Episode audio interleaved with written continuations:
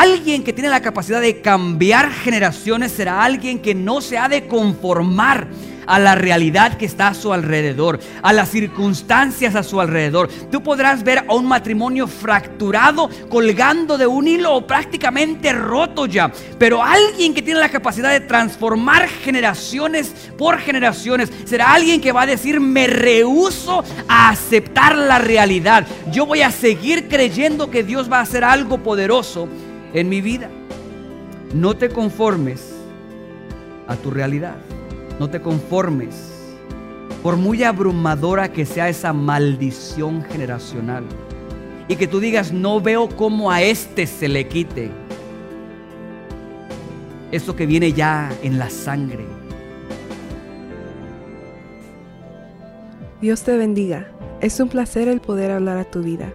Quiero decirte que Dios tiene grandes cosas para ti y que estas son reveladas a través de su palabra. Por lo tanto, te animo a que abras tu corazón y prepares tu mente para escuchar una palabra poderosa a través del pastor Richard Torres. Escuchemos. Mis hermanos, Dios me los bendiga a cada uno de ustedes, contentos que estén con nosotros, le damos la bienvenida a ustedes, aquellos que están viendo las redes sociales o que están escuchando por la radio. Un placer el poder llegar a sus hogares y un placer poder verle a cada uno de ustedes aquí. Yo sé que ya tienen planes, yo sé que ya tienen la comidita por ahí lista o la reservación o ya están pensando el restaurante al que van a llegar, yo sé, pero les pido y durante los siguientes 40 minutos podamos estar concentrados. Dios puede liberar una palabra el día de hoy a tu vida que pueda transformar, que pueda realmente romper, que pueda hacer algo nuevo en nuestras vidas. ¿Lo crees? Muy bien, el día de hoy continuamos con nuestra serie. El título de la serie es generaciones, generaciones. Esta serie en particular eh, considero está muy conectada a mi corazón, considero como una asignatura mía que pertenece a mí el poder traer una revelación a tu vida, que te dé las herramientas necesarias para poder lidiar con los paradigmas generacionales que cada uno de nosotros lidiamos. Estoy diciendo que siento muy pesado en mi corazón, muy fuerte en mi corazón, la necesidad de que juntos empecemos a ver la revelación que Dios tiene para nuestras vidas y que podamos lidiar con esos paradigmas generacionales que agobian nuestras vidas. O sea, eh, a través de esta serie mi anhelo y mi deseo es de que empieces a pensar de una manera generacional. No es coincidencia que veas en tus hijos cosas que hay dentro de ti. O sea, no es coincidencia que veas a tu, hijo cómo contesta y dentro de ti callado digas igualito a mí. No es coincidencia que veas ciertos rastros que fluyen a través de esa sangre, generación por generación. En tus hijos no es coincidencia el que veas cosas en tus hijos y te recuerden a tus padres o a tus abuelos. No solamente gestos físicos, sino cosas que tienen que ver con la actitud. Igual de enojón que el abuelo. Sí, todo eso tiene que ver con esos paradigmas generacionales, esas estructuras, esos patrones, esos ciclos con los que tú y yo lidiamos el día de hoy. Yo sé que no es difícil, cada uno de nosotros puede ver cosas en nosotros.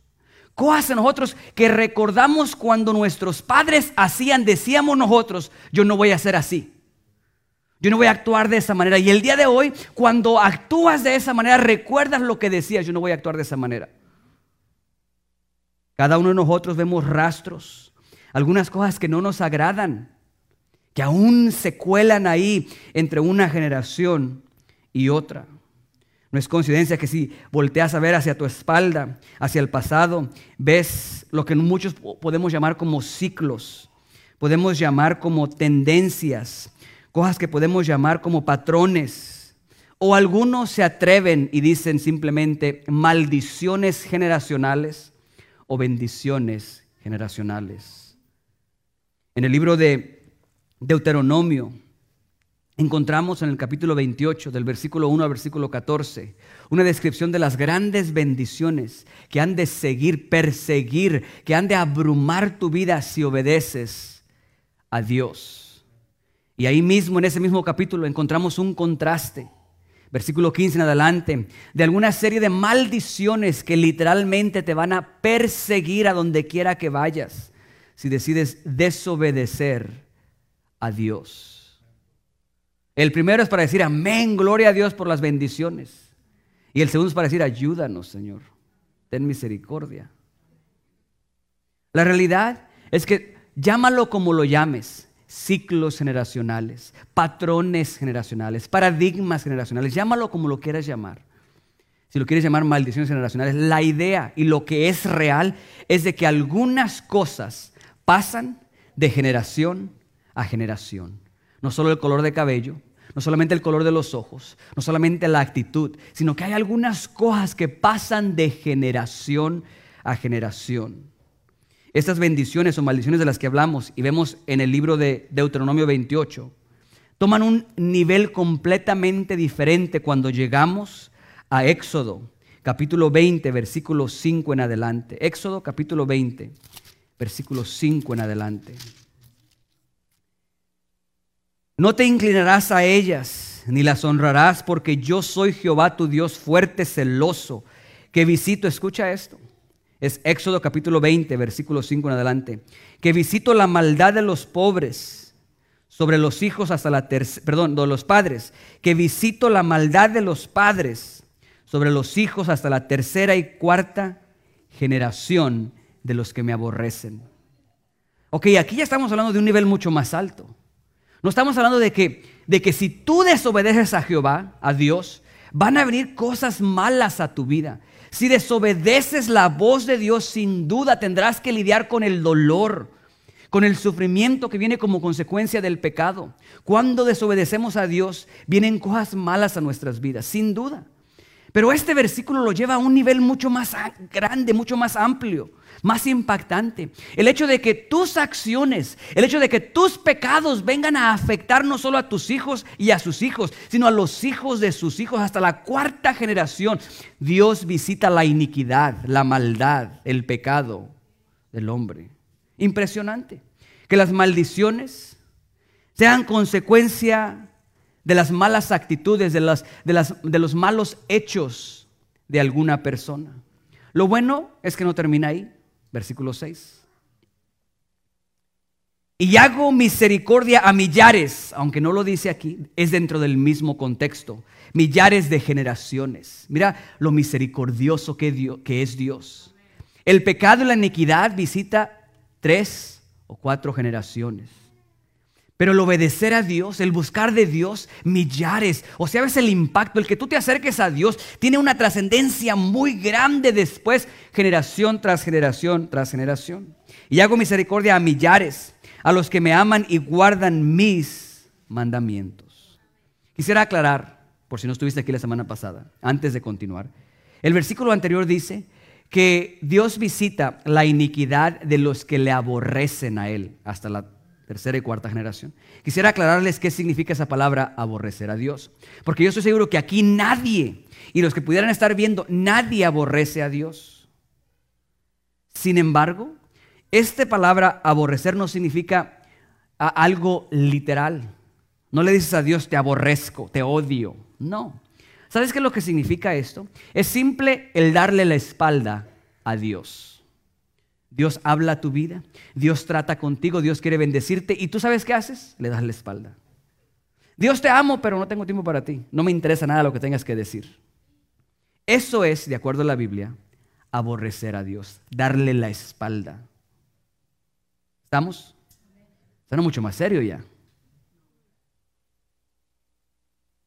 Escucha esto, las maldiciones, las bendiciones ahora tienen una trascendencia mucho más grande. Son generacionales. Impresionante el hecho de que hay una gran necesidad de que tú veas tu vida y pienses en ti de una manera generacional. Porque crees que lo que tú haces el día de hoy no afecta más que a ti. Pero tienes que saber que tus hechos el día de hoy tienen trascendencia generacional. Por muy insignificante que estos parezcan, Tienes que pensar en generaciones. Mira lo que te digo.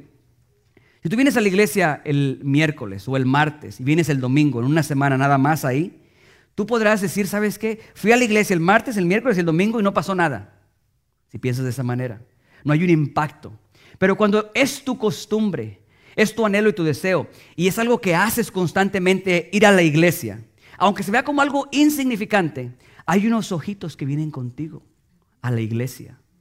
Hay unos ojitos que están aquí y ven como alguien levanta las manos y clama a Dios. Y ven como alguien adora a Dios. Ese tiene un impacto generacional más de lo que te imaginas.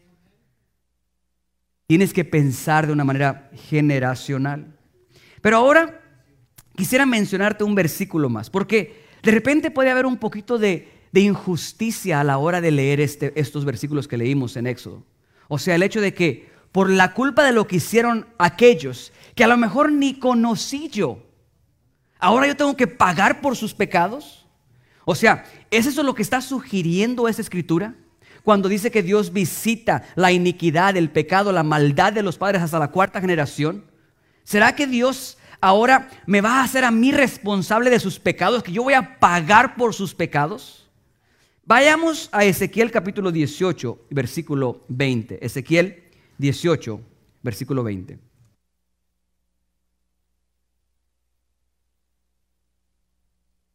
O sea, cuando escuchas de las maldiciones generacionales, ¿cómo es que eso realmente funciona? Mira lo que dice aquí. El alma que pecare, esa morirá. Ya lo está aislando ahí. Ya no estás hablando de generaciones, está hablando de un alma. El alma que pecare, esa morirá. El Hijo, es para decir gloria a Dios aquí, el Hijo no llevará el pecado del Padre, ni el Padre llevará el pecado del Hijo. La justicia del justo será sobre él y la impiedad del impío será sobre él. Pero entonces, pastor, me confundes, porque Dios dice que visita la maldad, el pecado de los padres hasta la cuarta generación, o sea, a los hijos de los hijos de los hijos. Por consecuencia del pecado de uno, dos, tres generaciones, cuatro generaciones sufren por consecuencia de eso. Entonces, ¿se contradice la Biblia? ¿O cómo está el asunto aquí? Porque por un lado Dios dice que no, en este versículo, el alma que pecare, esa morirá. ¿Cómo está la situación? Muy bien. ¿Será que esto anula el concepto de las maldiciones generacionales? ¿O no? ¿Cuál de las dos es? Les digo esto porque pareciera injusto el decir por el pecado de aquel, yo tengo que pagar. No debería de ser así. No es así. Las maldiciones generacionales no es que tú estés pagando el pecado de alguien más. Las maldiciones generacionales es algo un poquito distinto. Mira, a ver si lo puedo ilustrar. Cuando los padres hacen lo malo delante de Dios, ¿quién los está mirando? No el pastor, no la hermana de la iglesia, porque aquí los padres pueden llegar a la iglesia y levantar las manos. Pero cuando hacen lo malo delante de Dios, hay unos ojitos pequeñitos que los están viendo. Cuando los padres hacen lo malo delante de Dios, hay unos ojos pequeños que lo están viendo. Cuando los padres en casa dicen malas palabras, groserías, hasta espuma le sale por la boca. ¿Qué crees que están haciendo los niños? Escuchando. Escuchando. Y luego, tres, cuatro años, y ¡zas! se les sale una de esas a ellos. Cuidado, mamá, y digas, ah, mira qué chistoso.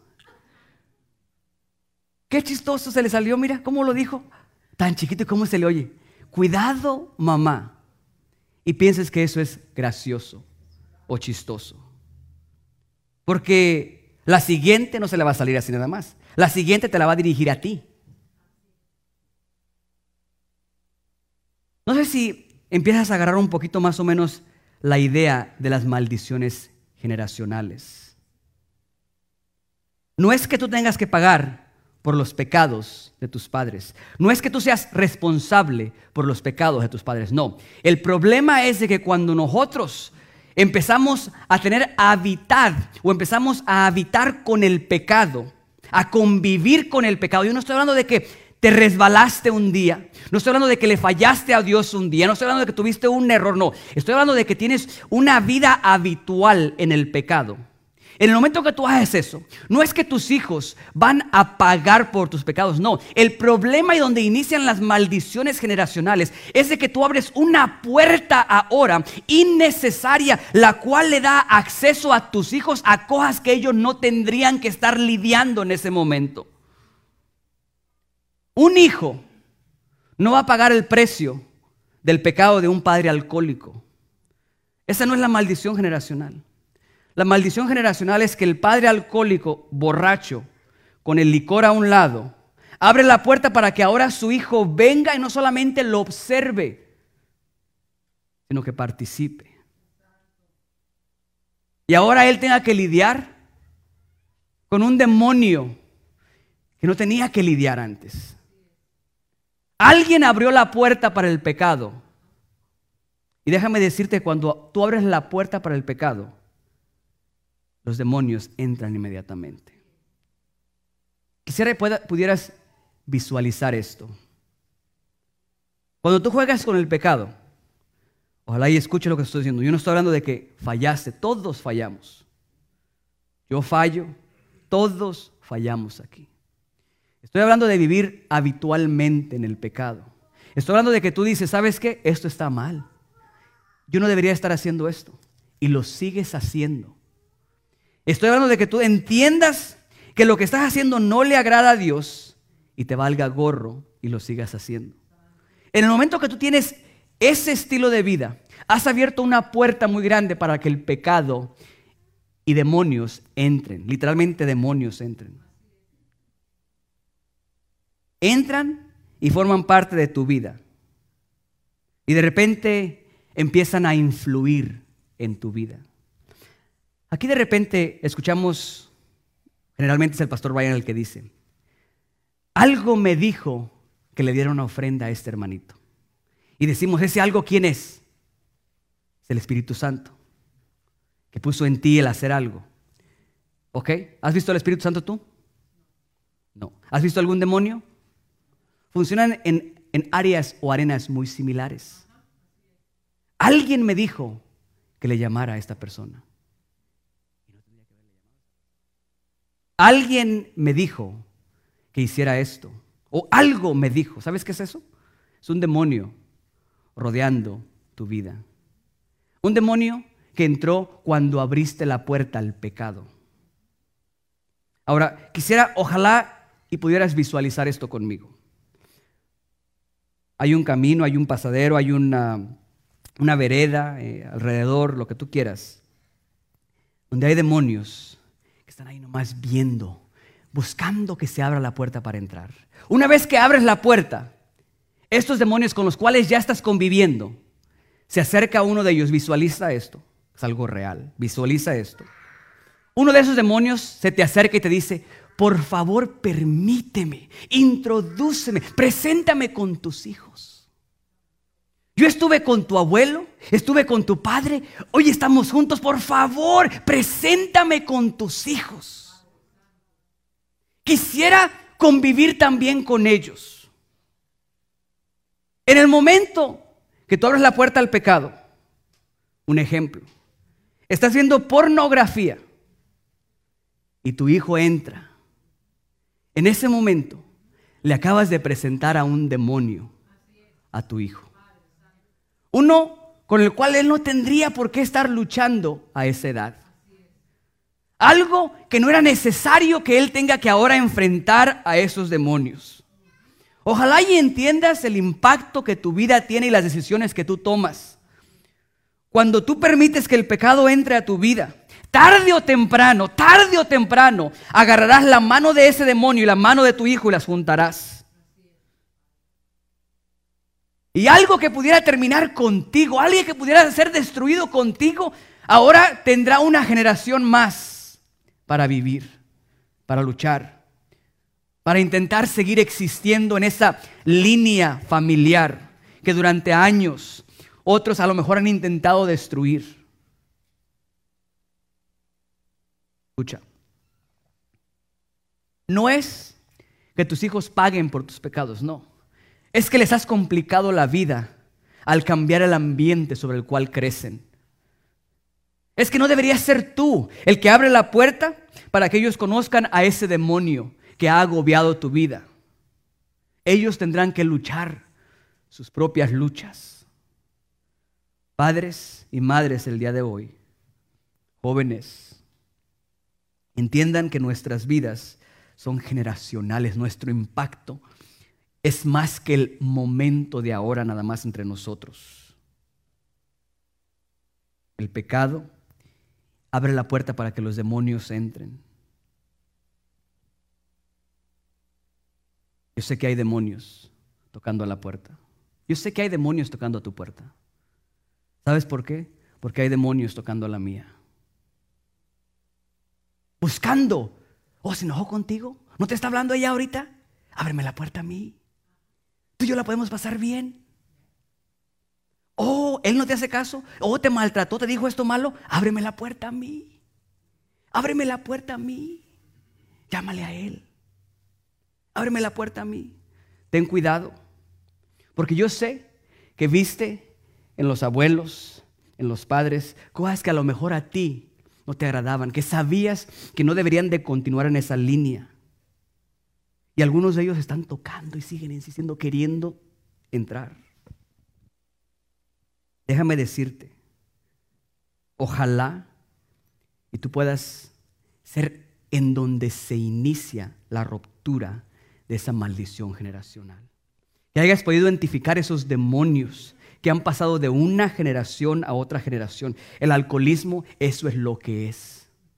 Un demonio que fue pasado de una generación a otra generación. No es coincidencia que algunas personas, yo entiendo que todos tenemos tendencias diferentes, pero contribuye mucho el ambiente en el que crecemos. No es coincidencia que la mayoría de los alcohólicos salieron de un hogar alcohólico. No es coincidencia. Son esos demonios que pasan de generación en generación. Pero déjame decirte que hoy esas maldiciones generacionales que agobian tu vida pueden ser rotas en el nombre de Cristo Jesús. Uno de los grandes beneficios de los cuales podemos recibir tú y yo, gracias a que Él murió en la cruz, es para que tú y yo pudiéramos ser libres, libres de las cadenas del pecado sobre nuestras vidas. La Biblia está llena de personas que no solamente cambiaron sus vidas, sino que cambiaron esos paradigmas generacionales, transformaron generaciones por delante de ellos. La semana pasada precisamente hablábamos de una mujer que cambió generaciones por delante de ella. El día de hoy, aprovechando el día emotivo, quiero echarle un vistazo a otra mujer y encontrar puntos claves en su vida en su historia que puedes utilizar tú, que pueden ser tuyos para que tú seas alguien que cambia paradigmas generacionales. Yo sé que todos los que estamos aquí necesitamos que ciertas, ciertas cosas en nuestras generaciones sean rotas, sean transformadas. Que nuestros hijos no tengan que lidiar con los mismos demonios que nosotros hemos lidiado. ¿Están conmigo? Esta mujer Hizo un trabajo maravilloso. Sin embargo, nadie le reconoce su trabajo aparentemente. Casi no se habla de ella. No se alaba sus esfuerzos, su inteligencia, su carácter, su sabiduría.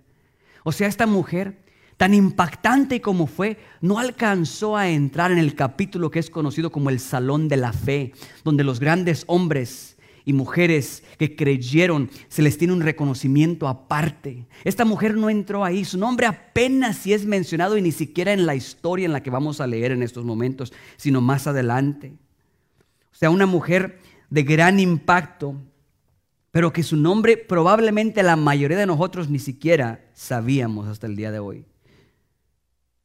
O sea, fue una mujer que realmente tuvo un impacto muy grande en las generaciones, no solamente de ella, sino de una nación entera. Su historia se encuentra en el libro de Éxodo capítulo 2. El nombre de ella es Jocabed. No sé si ustedes saben quién sea Jocabed. Probablemente la mayoría no sepa quién sea Jocabed. Y eso es lo triste, que muchas veces la mujer no recibe el crédito que debería de recibir. No es alabada por lo que debería de ser alabada. No crean que a mí me agrada mucho ese dicho que dice, detrás de cada gran hombre hay una gran mujer. Digo que no me agrada mucho porque la imagen visual que tenemos creo que habla de muchas veces la manera en la que se reparten los créditos. ¿Por qué detrás? Es a un lado, es juntos, es a la par, no es uno por encima del otro. Las responsabilidades que Dios nos ha dado son diferentes, pero es a la par, uno con el otro. Esta mujer, Jocabed, es una mujer muy conocida, no por lo que ella hizo, sino por su hijo, la mamá de Moisés. Quiero leer un par de versículos y quiero mencionarte tres cosas acerca de esta mujer. Les dije que iba a predicar 40 minutos nada más y lo voy a cumplir. Apenas van 5 minutos. Su nombre es Jocabed. Versículo 1 del capítulo 2. ¿Lo tienen? Un varón de la familia de Leví fue y tomó por mujer a una hija de Leví, la que concibió y dio a luz un hijo, y viéndole que era hermoso, le tuvo escondido tres meses. Pero no pudiendo ocultarle más tiempo, tomó una horquilla de juncos y la calafateó. La calafateó. Es que suena como otra palabra media vulgar, ¿no? Entonces dije, no me voy a salir esa palabra porque imagínate. Todos se ríen porque la han dicho, ¿verdad? Con asfalto y brea. Y colocó en ella al niño y lo puso en un carrizal a la orilla del río. Yo sé que ustedes saben la historia, pero quiero decirte tres cosas de esta mujer que considero tu mujer, tu mamá el día de hoy. Y por qué no, tu papá, hombre, puedes aplicar a tu, a tu vida el día de hoy. Quiero darte el contexto de dónde se encuentra esta historia. Y antes te digo la primera característica o la primera clave de esta mujer. Algo trascendental en la vida de esta mujer, no solo para ella, sino para las generaciones venideras. Número uno, es una mujer que no se conformó con las circunstancias. O no se conformó a las circunstancias. Vamos a ver cuáles son estas circunstancias. En el capítulo 1, Éxodo, inicia la historia relatando a los nombres, relatando los nombres de las personas del pueblo hebreo que llegaron a Egipto cuando José llegó ahí, cuando José estaba ahí, recuerden ustedes cuando José era gobernador de Egipto, menciona todos los nombres de esas personas. A la mitad del capítulo 1 se menciona que hay un nuevo rey en Egipto. Y se describe que este rey no conocía a José. Como no conocía a José, entonces no iba a cuidar del pueblo de Dios, del pueblo de José. Entonces al sentirse amenazado por el crecimiento y la fortaleza del pueblo hebreo, ordenó que se les lastimara, que se les castigara, que se les oprimiera. Y como eso no era suficiente porque se seguían multiplicando, ordenó entonces mandar traer a las parteras que llegaran y que cuando una mujer hebrea estuviera dando a luz, que observaran el género del niño, si era un varón o si era una hembra. Si era varón, tenían que quitarle la vida. Y si era una niña, la podían dejar vivir. Las parteras, por temor a Jehová, no hicieron caso a lo que él les ordenó, sino que preservaron la vida. Esto causó que el rey buscara una alternativa. O sea, algo le dijo. Algo le dijo, no el Espíritu Santo. Un demonio le dio la idea. ¿Por qué no entonces ordena al pueblo que cada vez que vea a un niño pequeño, lo tire al río, lo mate, lo tire al río. Ahora, mira el dilema en el cual nos encontramos el día de hoy. Porque tenemos a un varón de la familia de Levi que tomó por mujer a una hija de Levi, la cual concibió y dio a luz un hijo. ¿Ok? ¿Estamos hasta ahí? ¿Ven el contexto sobre el cual, ven las circunstancias sobre el cual va a dar a luz esta mujer. ¿Ok? En estos tiempos, en esas áreas, vivían mezclados egipcios y hebreos. O sea que había probablemente un vecino que era egipcio o alguien de enfrente. ¿Tú crees que ella podría salir con su bebé afuera? No. Primer punto. Mamá, mujer, observa tu circunstancia alrededor. Imposible. Porque eso es lo que ella tenía, una circunstancia imposible. No había salida. El hijo que tenía en su vientre tenía que nacer. Y al nacer tenía que crecer. Tenía que salir. Y de acuerdo a las circunstancias era inevitable que muriera. Iba a morir. No había posibilidades de que algo fuera diferente. Sin embargo, esta mujer no se conformó a las circunstancias. No aceptó la realidad temporal en la que se encontraba. Escucha esto. Porque muchas veces nosotros, esposa, mujer, mamá, padre, nos encontramos en situaciones alrededor que parecen imposibles. Tú observas esa salida, no hay. Hay salida aquí, no hay salida. No hay cómo te salgas de esa situación, parece imposible. Alguien que tiene la capacidad de cambiar generaciones será alguien que no se ha de conformar a la realidad que está a su alrededor, a las circunstancias a su alrededor. Tú podrás ver a un matrimonio fracturado, colgando de un hilo o prácticamente roto ya. Espero Dios esté hablando a tu vida a través de este mensaje. El deseo de la iglesia Bethesda y el pastor Richard es cambiar vidas a través del amor y estamos muy agradecidos por la oportunidad que este medio nos permite de alcanzar multitudes. Si te gustaría continuar escuchando más mensajes de nuestro pastor o conocer más de este ministerio, búscanos en la página web mybethesda.org o en facebook.com diagonal mybethesda. Gracias. Pero alguien que tiene la capacidad de transformar generaciones por generaciones será alguien que va a decir, me rehuso a aceptar la realidad. Yo voy a seguir creyendo que Dios va a hacer algo poderoso en mi vida.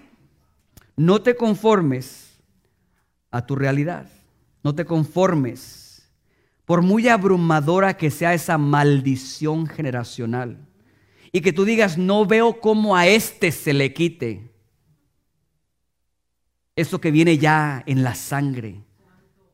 O sea, no veo cómo, ya leyó libros, ya fue a conferencias, ya hizo, no veo cómo. Escucha, por favor, no te conformes con la circunstancia a tu alrededor, no aceptes la circunstancia a tu alrededor. Aunque no veas una salida, aunque no veas que las cosas van a cambiar, aunque pareciera que todo está destinado a fracasar, ella no se conformó, no se rindió. Te voy a decir lo que sí hizo y que tú y yo tenemos que hacer. Un varón de la familia de Leví fue y tomó por mujer a una mujer, a una hija de Leví, la que concibió y dio a luz un hijo. Y viéndole que era hermoso, es, esa parte de ahí del versículo me perturba un poco. Y viéndole que era hermoso, le preservó la vida, prácticamente dice ahí. Yo me pregunto si no hubiera estado guapo el niño. O sea, no, hay que ser. ¿Por qué tiene que decir viéndole que era hermoso? ¿Por qué no dijo mejor? Y al ver a su hijo, le preservó la vida. No. Así ya, si uno es feo o no, como quiera uno puede seguir viviendo, uno tiene derecho a vivir. ¿No les parece? Gloria a Dios que nuestra mamá nos vio hermosos. Todos podemos decir eso el día de hoy. Todos estamos aquí. Lo primero, escucha esto. Viéndole que era hermoso, le tuvo escondido tres meses. ¿Sabes que ella estaba limitada en lo que podía hacer? O sea, había una circunstancia a su alrededor que sobrepasaba sus habilidades. Ella no podía cambiar el edicto que había puesto el rey. Ella no podía ir en contra de todas las personas a su alrededor queriendo quitarle la vida a su hijo, pero sí podía hacer algo, esconderlo. Podía esconderlo. Esto fue lo que hizo. Tal vez tú no puedas cambiar a tu esposo, tal vez no puedas cambiar a tu hijo, tal vez no puedas cambiar tu situación, tal vez no puedas cambiar el ministerio, pero sí hay cosas que puedes hacer. Hay cosas que tú puedes hacer en medio de lo imposible de tu circunstancia. Hay cosas que puedes hacer.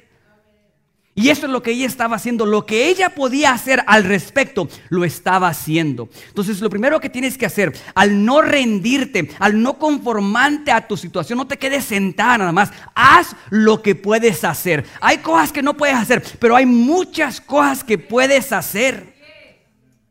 Ella lo escondió por tres meses. Después de que te queda claro que tienes que hacer lo que puedes hacer. Versículo 3. Pero no pudiendo ocultarle más tiempo, tomó una arquilla de juncos y la calafateó con asfalto y brea y lo colocó en, colocó en ella al niño y lo puso en un carrizal a la orilla del río. Ok, punto número uno. Mientras no te rindes, mientras no te conformas a la circunstancia, haz lo que puedas hacer al respecto. Número dos, hazlo hasta que ya no puedas hacerlo más. No cuando te canses, no. Hazlo hasta que ya no puedas hacerlo más. Me encanta que dice, cuando ya no pudo ocultarle más, ya no se podía, había crecido demasiado el niño, era imposible seguir haciendo lo que ella podía hacer. Hay tareas, hay cosas que en tu ministerio, en tu matrimonio, en tu familia, en tu vida, en tus generaciones que has de cambiar, hay cosas que tú puedes hacer y las puedes hacer por un tiempo largo, hazlas hasta que ya no puedas hacerlas más. Tres meses lo escondió. Número tres, primero haz lo que puedas hacer. Número dos, hazlo hasta que lo puedas hacer o hasta que ya no lo puedas hacer. Y cuando ya no puedas, ya no lo puedes hacer más. Simplemente confía en Dios y suéltalo. Suéltalo. Haz lo que puedas hacer. Hazlo hasta que lo puedas hacer. Y cuando ya la situación dicta que ya eso no lo puedes hacer más, suéltalo.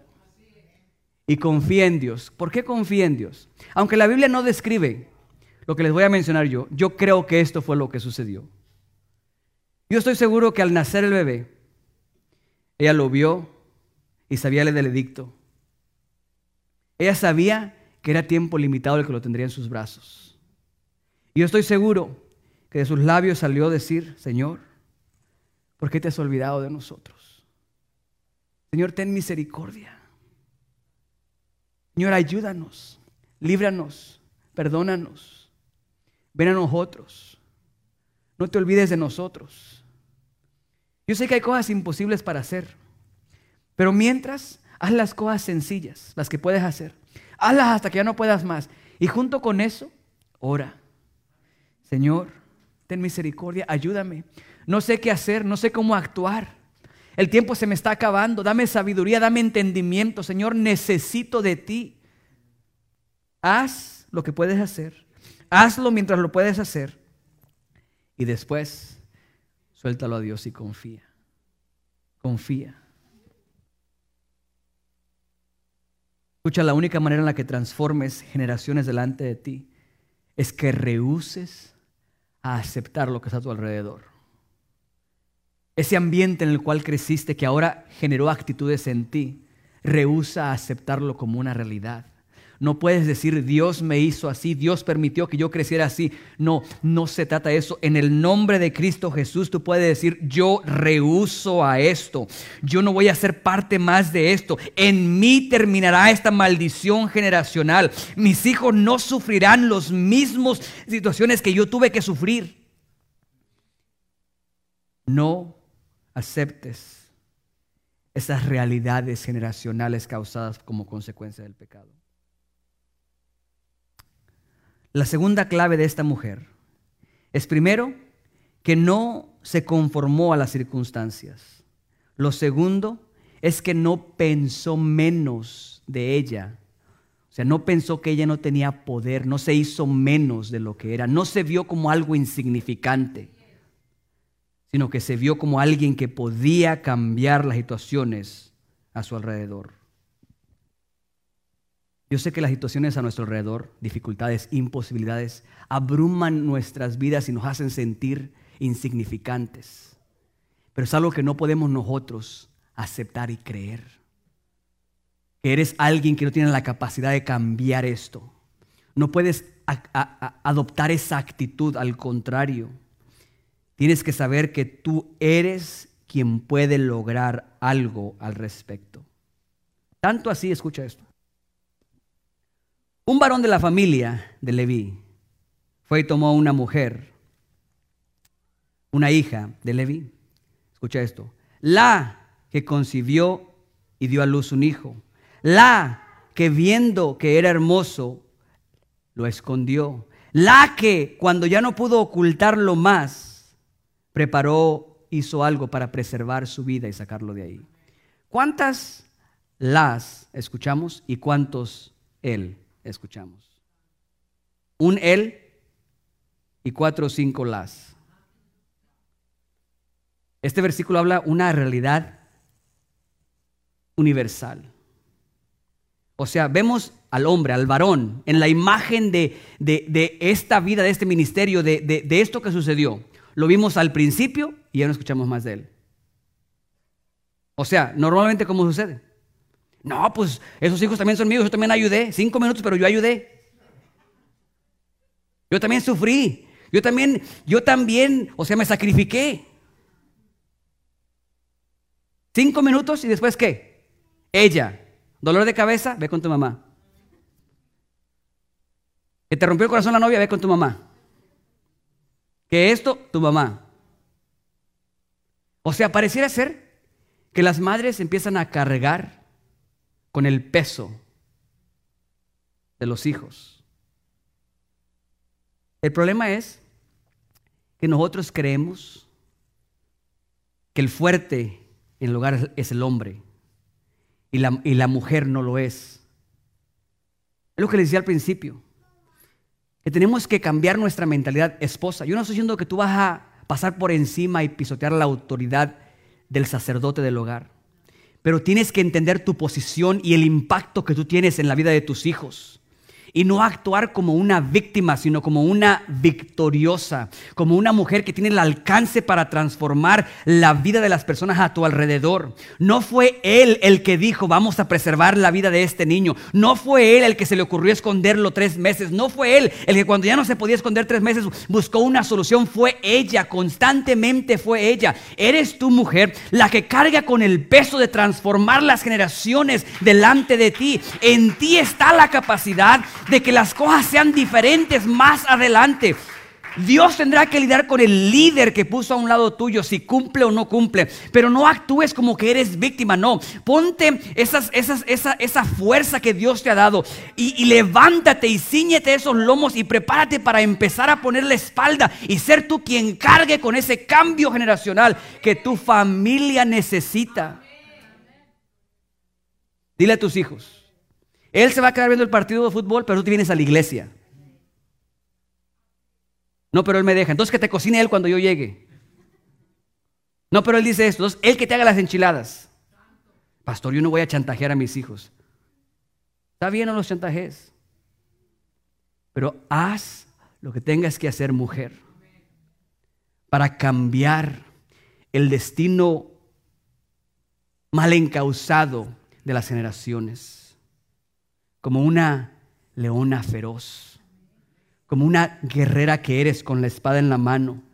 Cuando veas que aquella maldición generacional quiere entrar hacia tu familia, en ese momento tienes que entender que tú tienes la capacidad de levantarte y transformar la vida de generaciones delante de ti.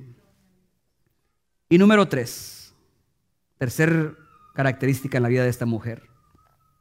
Y quiero mencionarte. La primera es no te conformes la realidad. La segunda, no pienses que no tienes la capacidad. Dios te ha hecho fuerte, influyente y puedes lograrlo. Y número tres, no esperes que se alineen las estrellas para actuar. Pastor, usted ve los horóscopos. No estoy diciendo que vea los horóscopos. Estoy diciendo que no esperes que se alineen las estrellas de una manera figurativa para actuar. De repente, o sea, eh, estás buscando, ¿no? Que, que las cosas se acomoden y escuchar esto y escuchar lo otro y tener la garantía y tener esto para empezar a actuar. No. Y te voy a decir por qué digo eso. Esta historia en particular me llamó mucho la atención mientras eh, clamaba a Dios eh, cómo es que esto podía impactar nuestras vidas, qué había aquí escondido que pudiera ayudarnos. Y me llamaba mucho la atención algo que se encuentra ausente en esta historia, por lo menos hasta este punto, y encontramos en, otras historias. Por ejemplo, cuando Dios va a hacer algo impactante o grande, muchas veces Dios hablaba a sus profetas y sus profetas venían y traían una palabra. A Zacarías se le, acercó el ángel y le dijo, vas a tener un hijo, las oraciones fueron escuchadas, hay una palabra ahí. Para algo imposible, escucha, para algo imposible hay una palabra enviada de parte de Dios. Él y su esposa Elizabeth no estaban buscando tener hijos, ya eran viejos, ella era estéril. Pero Dios envía un ángel y le da una palabra a él sobre la cual él ahora puede agarrarse de esa palabra.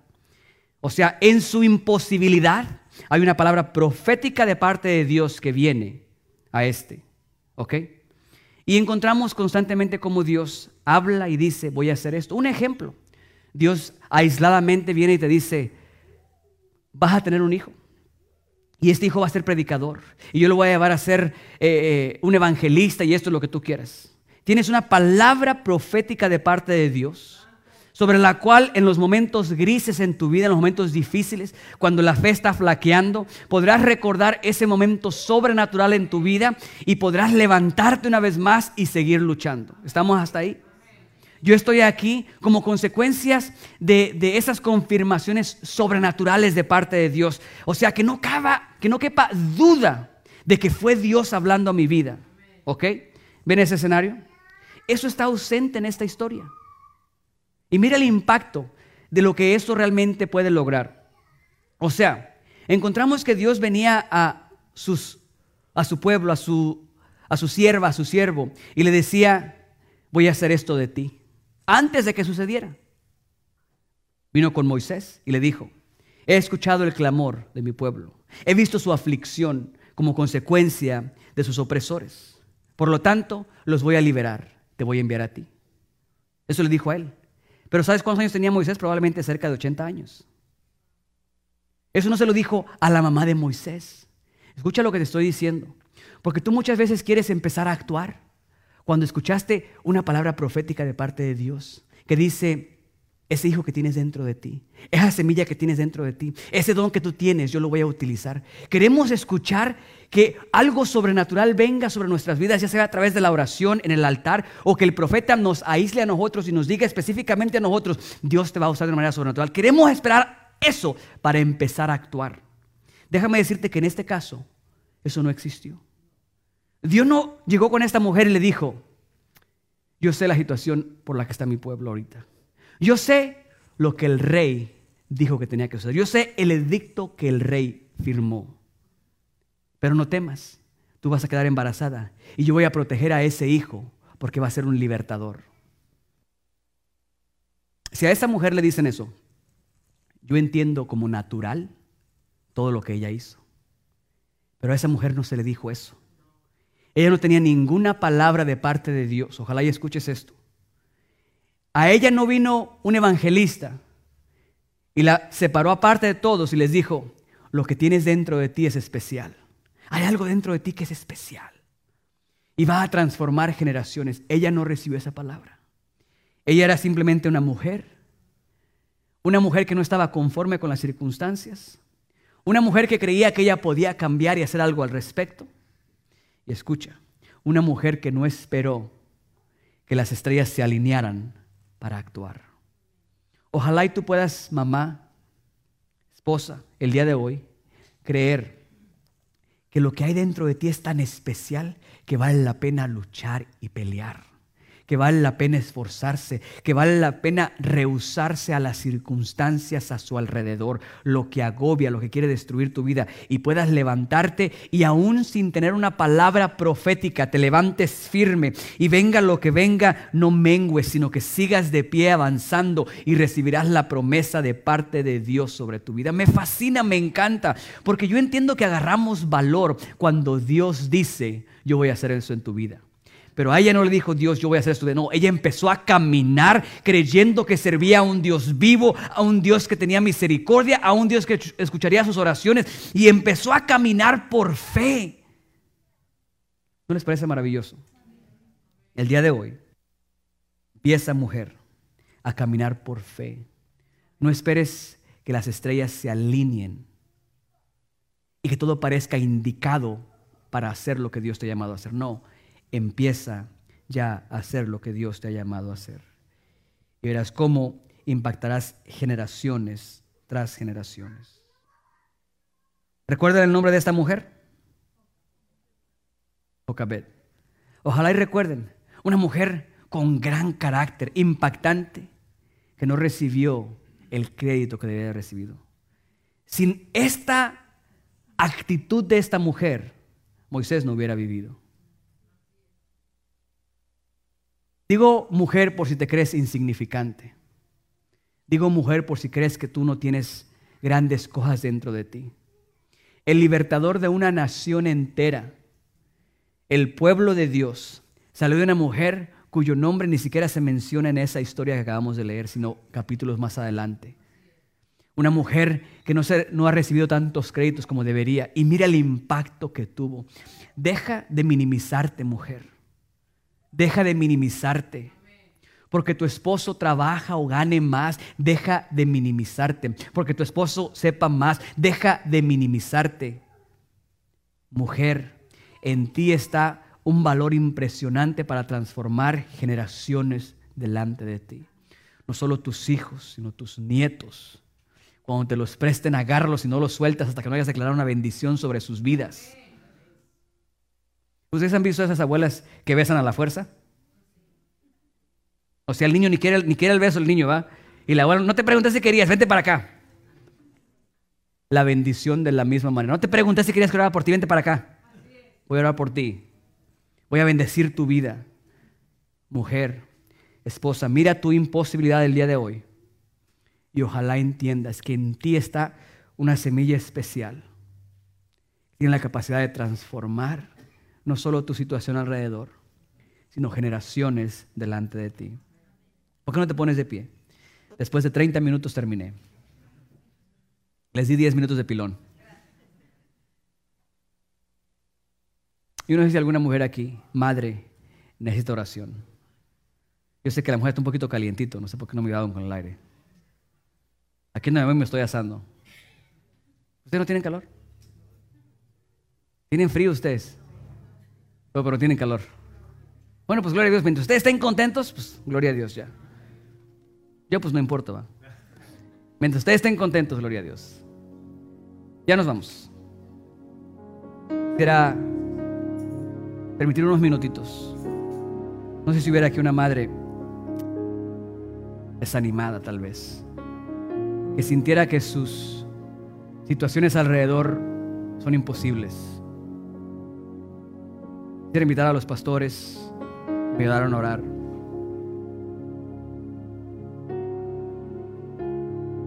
Creo realmente que una revelación, no de mi parte, sino una palabra de parte de Dios para tu vida, puede cambiarte, puede trastornar el caos a tu alrededor y establecer orden, puede transformar tu vida, puede impactar generaciones, puede tener la magnitud de transformar tu matrimonio, de transformar tu ministerio